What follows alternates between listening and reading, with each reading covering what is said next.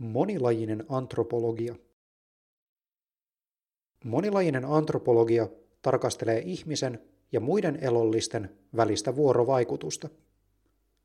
Sen perusidea on lähestyä muunlajisia eliöitä aktiivisina osallistujina ihmisyhteisöjen elämään, eikä vain ruokana, välineinä tai symboleina. Antropologia tarkoittaa kirjaimellisesti ihmisen ja ihmisyyden tutkimista – mutta ihmistä ei ole olemassa ilman muuta elämää. Esimerkiksi ihmiskehon biomassasta yli 90 prosenttia on jotain muuta kuin Homo sapiens-lajia. Lemmikit, huonekasvit, rakennusten homevauriot, lautasillemme päätyvät elämänmuodot, kokonaisia yhteiskuntia horjuttavat virukset ynnä muut muunlajiset, eli muun kuin ihmislajin edustajat, ovat vain muutama näkyvä osoitus siitä, että me elä pelkän ihmisen asuttamassa tyhjiössä.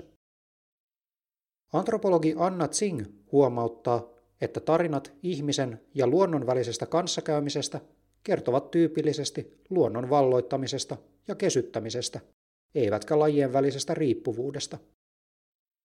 Ilmastokriisin, kuudennen joukkosukupuuton ja ruoan tehotuotannon aikakaudella uudenlaisia tarinoita kaivataan kipeästi.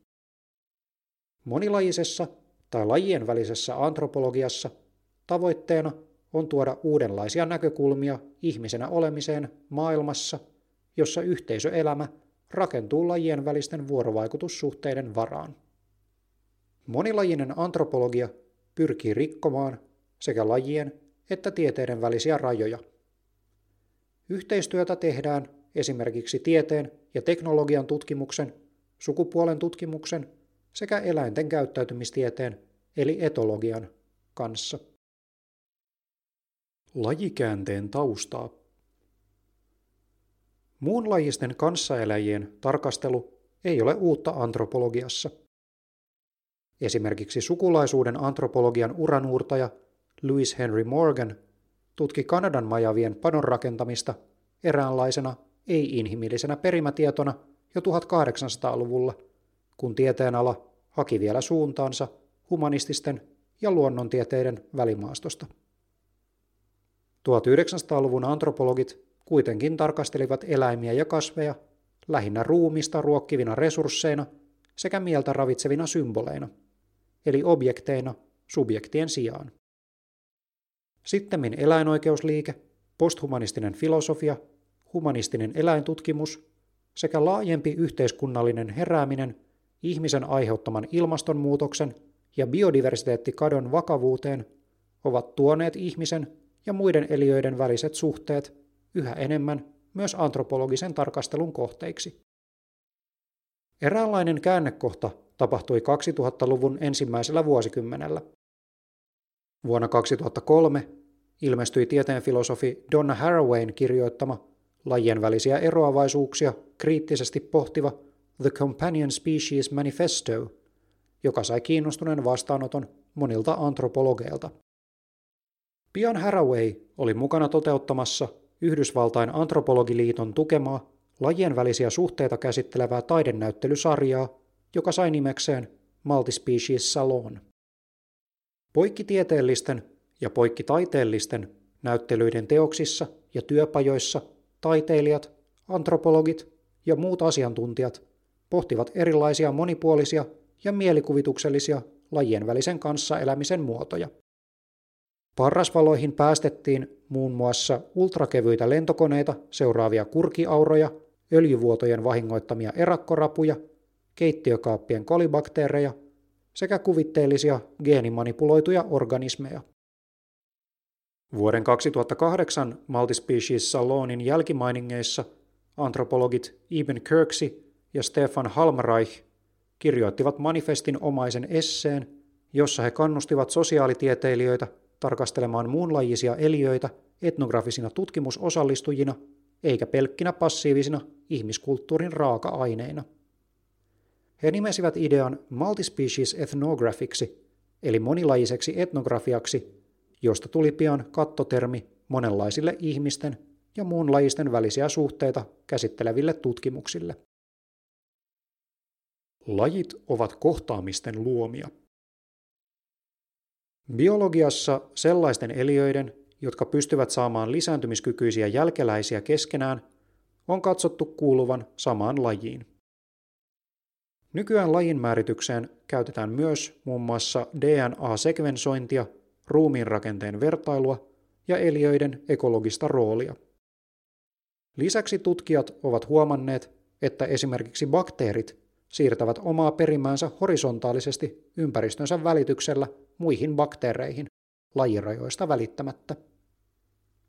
Mutualismin ja symbioosin kaltaiset ekologiset ilmiöt, joissa kaksi tai useampi eliölaji hyötyvät toisistaan suuresti tai ovat toisistaan riippuvaisia, herättävät kysymyksiä siitä, mistä yksi laji alkaa ja mihin toinen päättyy. Esimerkiksi eräät pikkuseepiat eivät kykene aikaansaamaan lajityypillistä bioluminenssia, mikäli ne eivät saa iholleen asumaan avovedessä uiskentelevia bioluminoivia bakteereja. Toisin sanoen, ne eivät voi olla kokonaisia ilman toista olentoa. Donna Haraway esittääkin, etteivät lajit ole etukäteen luotuja kategorioita, vaan yksilöllisten toimijoiden välisten kohtaamisten kautta syntyneitä suhteita, jotka ovat olemassa toistensa ansiosta. Tällaisia monilajisia yhteyksiä hän kutsuu kumppanuuslajeiksi, eli saman leivän jakajiksi. Sana kumppani, kun on johdettu latinan sanoista kumpaanis, leivän kanssa. Tyypillinen kumppanuuslaji on koira, joka aloitti yhteisen taipaleensa ihmisen kanssa kauan ennen ensimmäisten viljapeltojen syntyä. Toisin kuin historiankirjoituksessa on yleisesti väitetty, ihminen ei suinkaan kesyttänyt koiraa, vaan lajit pikemminkin kesyttivät toisensa. Harawayn mukaan koira auttoi metsästämisessä, vahti asuinsijoja ja kotieläimiä, tarjosi seuraa sekä vaihtoi ihmisen kanssa mikrobistoaan niin kauan, että molemmat lajit saivat toinen toisensa tuntemaan itsensä kokonaisiksi. Kumppanuuslajit eivät rajoitu ihmisläheisiin koti- ja lemmikkieläimiin. Anna Tsing tarkastelee sienikunnan edustajia esimerkkeinä monimuotoisista riippuvuussuhteista, joihin myös ihmiset ovat osallisia. Monet sienilajit menestyvät ekosysteemeissä, joissa luonnonkatastrofit tai ihmisen toimet ovat aiheuttaneet häiriöitä. Äärimmäisenä esimerkkinä Chernobylin reaktorihuoneeseen tiensä löytäneet radioaktiivisella säteilyllä ruokailevat sienet. Muun muassa metsäekosysteemit ovat riippuvaisia metsäpalojen tai hakkuiden kaltaisista häiriöistä alkunsa saaneiden sienten rihmastoista, jotka puolestaan houkuttelevat luokseen sienestäjiä. Kumppanuus ei kuitenkaan ole pelkästään miellyttävä kokemus, minkä osoittavat esimerkiksi ihmisten asumuksista oivan elinympäristön saaneet home- ja lattiasienet. Ihmisyyden häilyvät rajat. Eurooppalaisessa filosofiassa ihminen on perinteisesti nostettu erilleen muusta eliökunnasta ajattelevana, tietoisena toimijana. Ajatus on paljolti velkaa valistusfilosofi René Descartin mukaan nimetylle kartesiolaiselle dualismille, eli ruumiin ja mielen kahtia jaolle.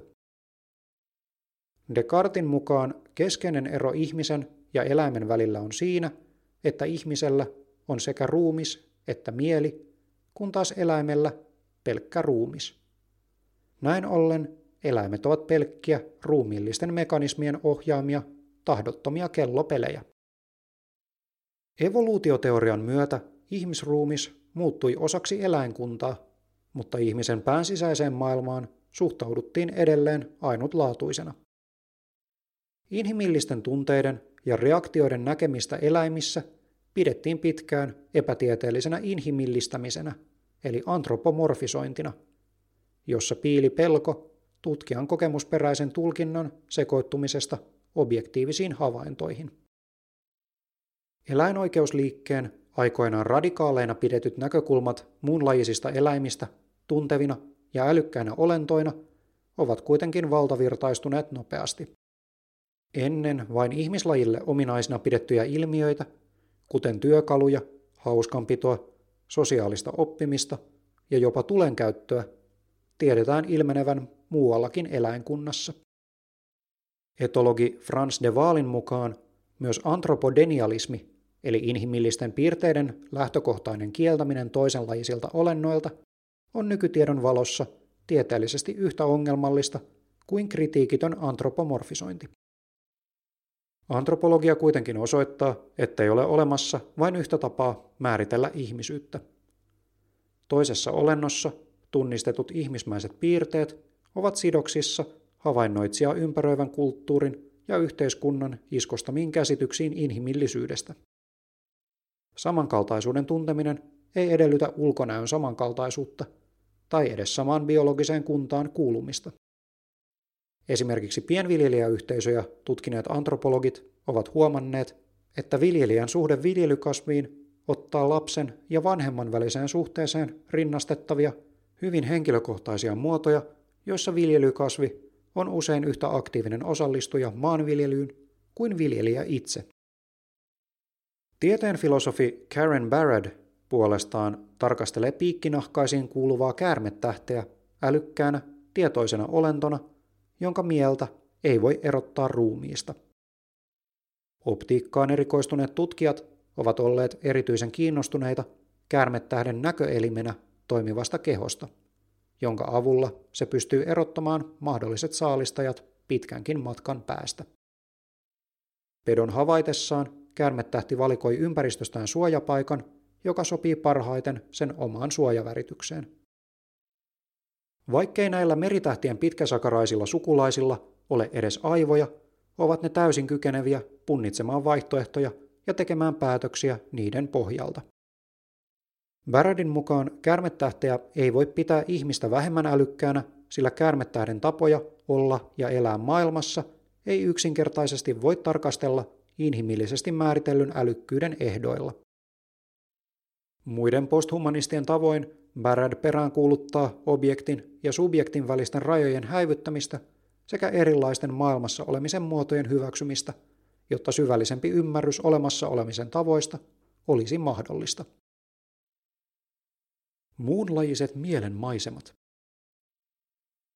Kärmetähtien kaltaisten elämänmuotojen tarkastelu potentiaalisina etnografisina tutkimusosallistujina vaatii tutkijoilta pohtimaan, miten toiset olennot mahdollisesti hahmottavat ympäröivää maailmaa. Ihmisen kehon ja kokemusmaailman rajallisuus tekevät muunlajisten perspektiivien kuvittelemisesta hyvin haastavaa, ellei mahdotonta, kuten filosofi Thomas Nagel kirjoittaa kuuluisassa esseessään Lepakon mielenmaisemasta. Yritystä on kuitenkin ollut. Viime aikoina posthumanistisessa tutkimuksessa on kiinnostuttu 1800- ja 1900-lukujen taitteessa eläneen virolais-saksalaisen biologi Jakob von Ykskyllin Umwelt-teoriasta. Ykskyllin mukaan jokainen eläin, ihminen mukaan lukien, tulkitsee ympäristönsä merkkejä aktiivisena yksilönä oman fysiologiansa puitteissa ja rakentaa niiden pohjalta oman umveltin, eräänlaisen olemassaolon kuplan. Esimerkiksi punkin haju- ja lämpöaistiin perustuva umwelt on ihmisen näkökulmasta katsottuna kovin rajallinen, koska punkki ei kykene havaitsemaan kaikkea sitä monimuotoisuutta, jota me ympärillämme näemme ja koemme. Punkki ei kuitenkaan muuta tarvitse.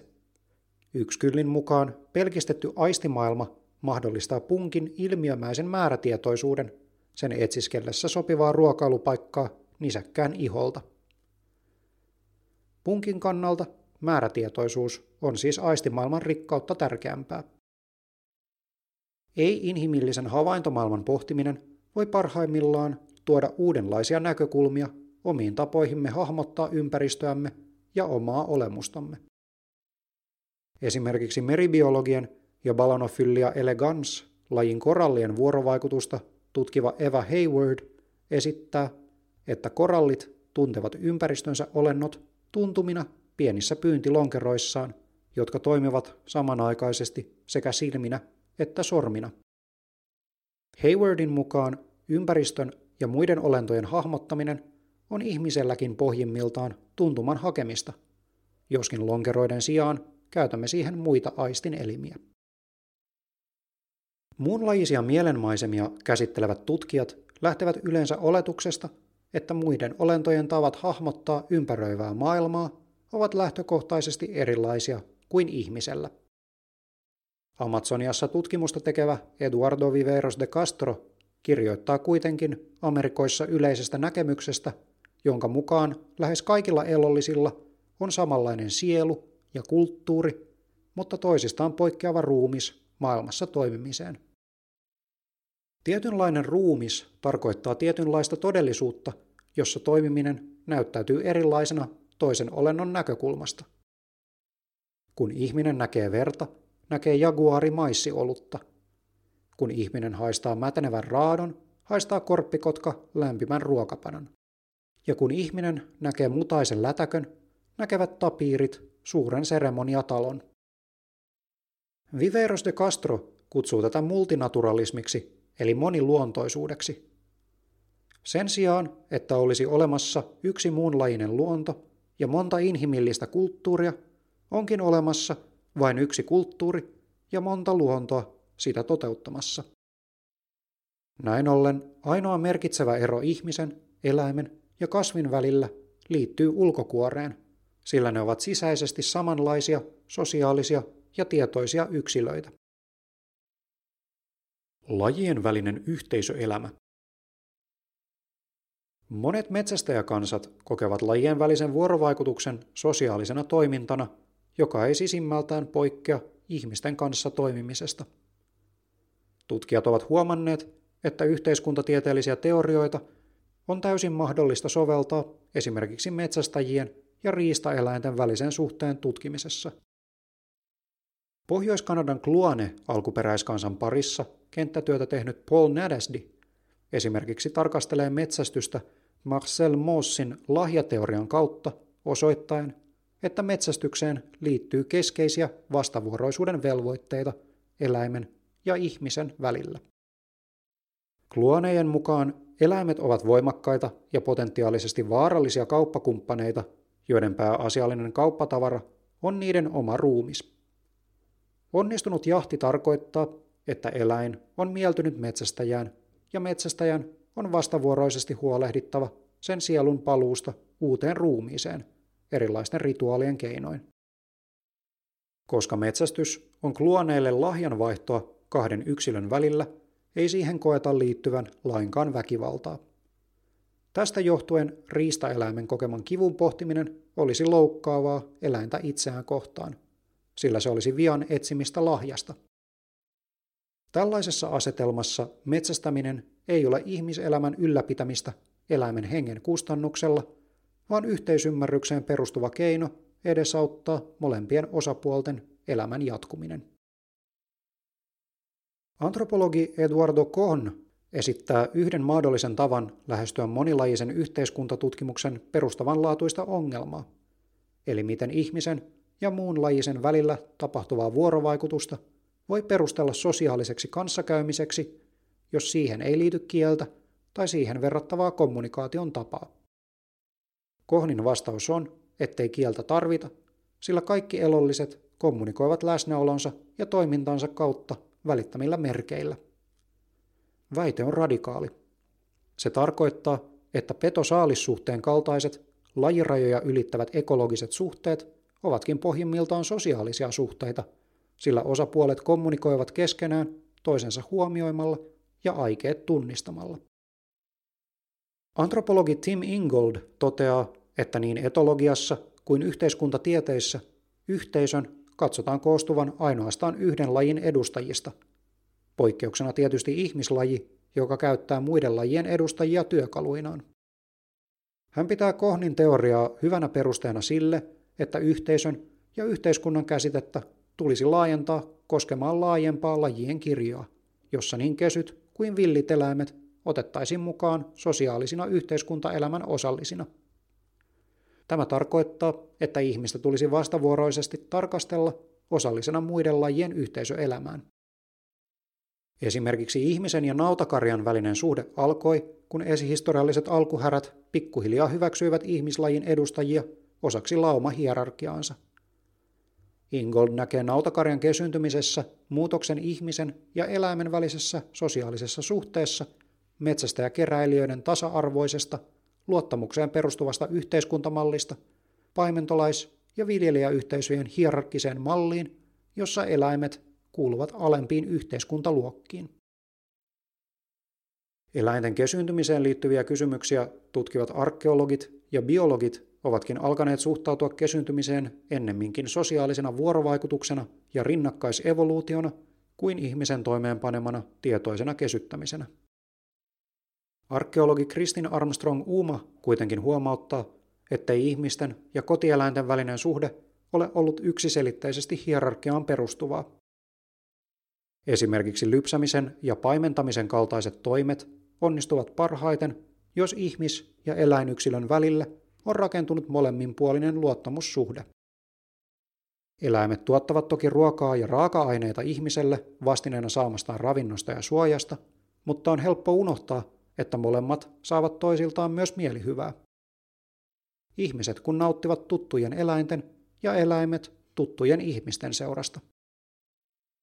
Etologi Jonathan Balcombey toteaa, että eläinten hyvinvointiin liittyviä kysymyksiä tarkastellaan miltei poikkeuksetta kärsimyksen ja stressin kaltaisten negatiivisten ilmiöiden kautta, jolloin eläinten kyvyt ja tarpeet kokea mielihyvää ja muita positiivisia tunteita jäävät niiden varjoon. Lajien välisen läheisyyden kokemusta Pohjois-Intiassa tarkasteleva antropologi Radhika Govindrajan lähestyykin muunlajisia eläimiä lähtökohtaisesti tietoisina ja tuntevina yksilöinä. Esimerkiksi jokainen vuohi on omanlaisensa ilkikurinen, mutta rakastettava yksilö, jonka kuolema tuottaa suurta surua sen hoitajalle, kuin hoitaja olisi menettänyt lapsensa. Tutkimuksessaan Govindrajan osoittaa, ettei kaiken kattavaa eläimyyden ajatusta ole olemassa, sillä suhteet tiettyihin lajeihin, yksilöihin ja populaatioihin ovat vahvasti ympäröivään kulttuuriin ja yhteiskuntaan sijoittuneita. Kuten suhteet toisiin ihmisiin, ovat ne myös jatkuvasti muutoksen alla. Siirtomaavalta, suojelutoimet ja hindunationalistinen politiikka ovat kaikki vaikuttaneet siihen, miten lehmiin, villisikoihin ja leopardeihin Pohjois-Intiassa suhtaudutaan. Alueen etniset jännitteet Ylängön ja Alangon asukkaiden välillä taas koskettavat niin ihmisiä kuin apinoita. Ylänköläiset kohtelevat alueensa apinoita yksilöinä, mutta Alangolta Ylängölle muuttaneista saman apinalajin edustajista maalaillaan uhkakuvia, joissa ne esitetään samanlaisena moraalittomana massana kuin Alangon ihmisetkin. Monilajisuuden mutkia ja mahdollisuuksia. Monilajinen antropologia on nuori, suuntaansa hakeva tutkimusala, jonka nopeasti kasvanut suosio on johtanut myös epäselvyyksiin sen ajamista tavoitteista. Yleisimmät soraäänet kohdistuvat sen teoreettiseen ja metodologiseen suuripiirteisyyteen. Kriitikkojen mukaan monilajisesta etnografiasta on tullut eräänlainen muotisana, jota käytetään melkeinpä mistä tahansa muihin eliöihin liittyvästä tutkimuksesta. Myös sellaisesta, jossa muunlajisia tarkastellaan ainoastaan ihmistoiminnan kohteina.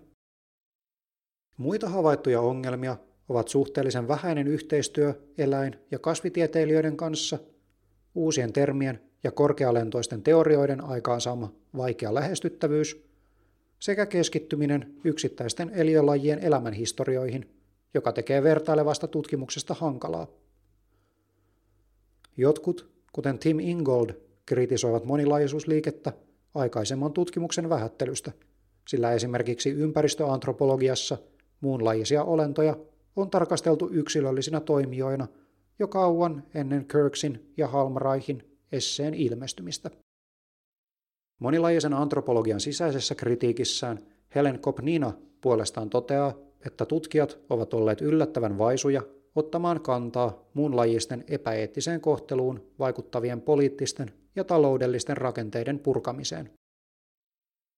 Hän varoittaa, että mikäli tutkijat jättävät pohdintansa akateemisiksi ilman konkreettisia toimia esimerkiksi koe- ja tuotantoeläinten elinolosuhteiden parantamiseksi, on monilajinen etnografia vaarassa jäädä entisaikain pelastusetnografian kaltaiseksi, eli katoavien elämäntapojen kuvaamiseksi ilman toimia kadon estämiseksi. Ratkaisuksi Kopnina ehdottaa tiiviimpää yhteistyötä eläinoikeus- ja ympäristöaktivismin sekä kriittisen eläintutkimuksen kanssa. Muunlajisen toimijuuden tieteellisessä käsittelyssä on toki haasteensa.